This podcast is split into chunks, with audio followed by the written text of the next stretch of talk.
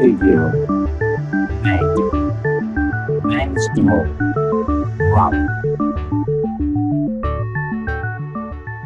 Hola, ¿qué tal? En estas eh, píldoras eh, de compilando podcast veraniegas en el hemisferio norte, invernales en el hemisferio sur, vamos a tocar un tema que no es eh, estrictamente FLOSS, no es estrictamente de software libre, pero que nos afecta a todos, tanto uséis software libre, espero que sí, como open source, como privativo. Y es la web 3.0 de la que oímos hablar tanto últimamente. Y es que la historia de Internet es eh, la de una continua innovación y cambio, evidentemente. En su corta existencia ha pasado por varias transformaciones bastante significativas, cada una de las cuales ha dado lugar a una nueva, digamos que versión de la web. En este podcast vamos a trazar uh, unos retazos sobre la evolución de la web desde sus primeros días hasta la actualidad, haciendo especial hincapié en la emergente y actual, como hemos dicho, web 3 o web 3.0. Abordaremos su definición, exploraremos sus eh, ventajas, someramente, también sus desventajas, y proporcionaremos algunos recursos para aquellos o aquellas eh, que deseen eh, profundizar más en el tema. Vamos primero a recorrer desde la web 1.0 a la 2.0, o desde la 1 a la 2, queráis. La red de redes eh, comenzó con la web 1 o 1.0, también conocida como la web estática. Durante esta fase, las páginas web eran mayormente estáticas, eh, como su propio nombre indica, y la interacción era unidireccional, o sea que los usuarios podían leer la información en una página web, pero no podían interactuar con ella o contribuir con su propio contenido. Esta era fue dominada por los sitios web informativos, los eh, directorios web y las primeras eh, tiendas online. Después eh, llegó la web 2 o 2.0, como queráis. Marcó un cambio significativo hacia un Internet más interactivo y centrado en el usuario. En esta era los usuarios pudieron empezar a generar su propio contenido y a interactuar con otros usuarios en plataformas de medios sociales, blogs y wikis, por ejemplo, muy famosos en los principios de la web 2.0. La web se convirtió entonces en una plataforma de colaboración, permitiendo a las personas compartir ideas, fotos, vídeos y demás archivos. Y así llegamos a la web 3.0, la que nos ocupa, también conocida como la web semántica o web inteligente. Pero ¿qué es exactamente esto de la web 3.0?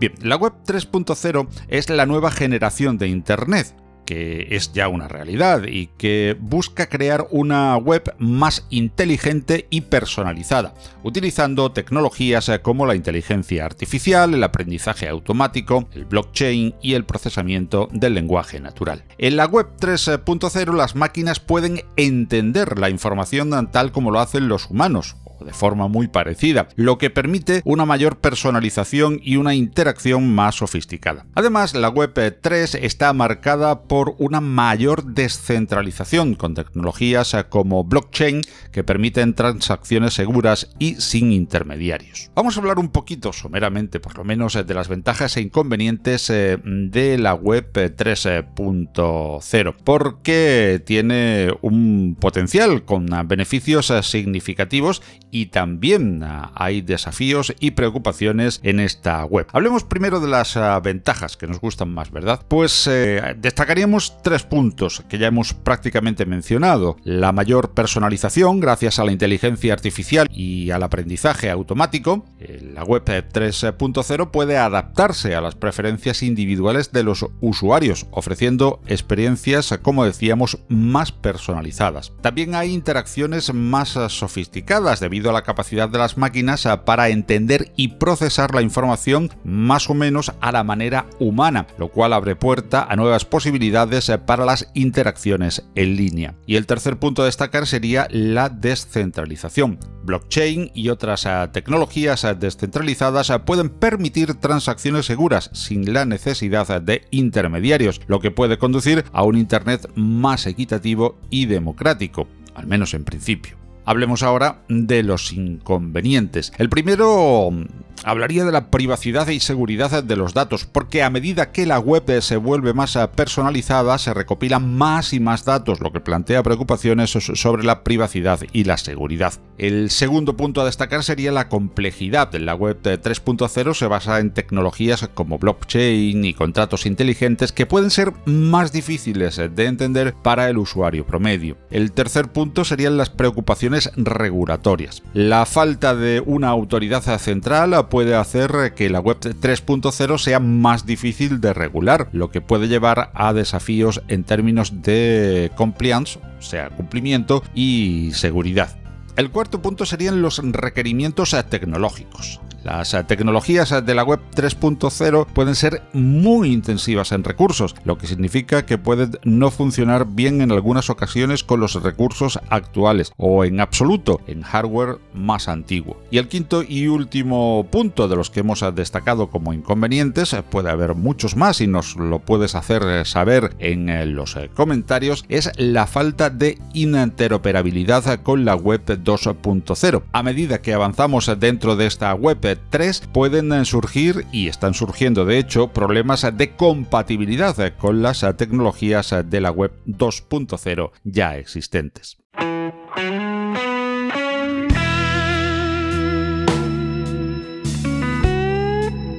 En definitiva, a medida que continuamos explorando lo que la web 3.0 tiene para ofrecer, es importante entender que esta es solo la próxima etapa de la evolución continua de la web. No sabemos con certeza lo que nos depara el futuro, no tenemos bola de cristal evidentemente, pero podemos esperar que la tendencia hacia una web más inteligente, personalizada y descentralizada continúe. Si deseas profundizar en la web 3.0, recomendaría comenzar con algunas de las tecnologías eh, fundamentales que la impulsan, como blockchain, la inteligencia artificial y el aprendizaje automático, el matching también el Deep Learning. En conclusión, la Web 3.0 está cambiando la forma en que interactuamos con Internet, ofreciendo nuevas formas de personalización, inteligencia y control para el usuario. Sin embargo, también plantea nuevos desafíos en términos de privacidad, seguridad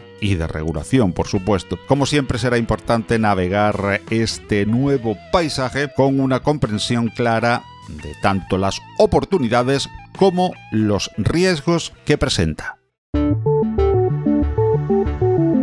Y hasta aquí una nueva edición de Compilando Podcast. La música que has oído durante el podcast viene de los estupendos sitios incompetence.com de Kevin MacLeod y musopen.org, así como de la biblioteca libre de YouTube. No dudes en comentar en cualquiera de las plataformas donde puedes encontrarnos, como la propia web del proyecto, compilando.audio, Evox, Spotify, Google Podcast o Apple Podcast, entre otras. Tus comentarios nos harán mejorar y corregir para ofrecerte mejores contenidos en cada capítulo. Gracias por dedicar tu tiempo y compartir con la comunidad Floss en Compilando Podcast.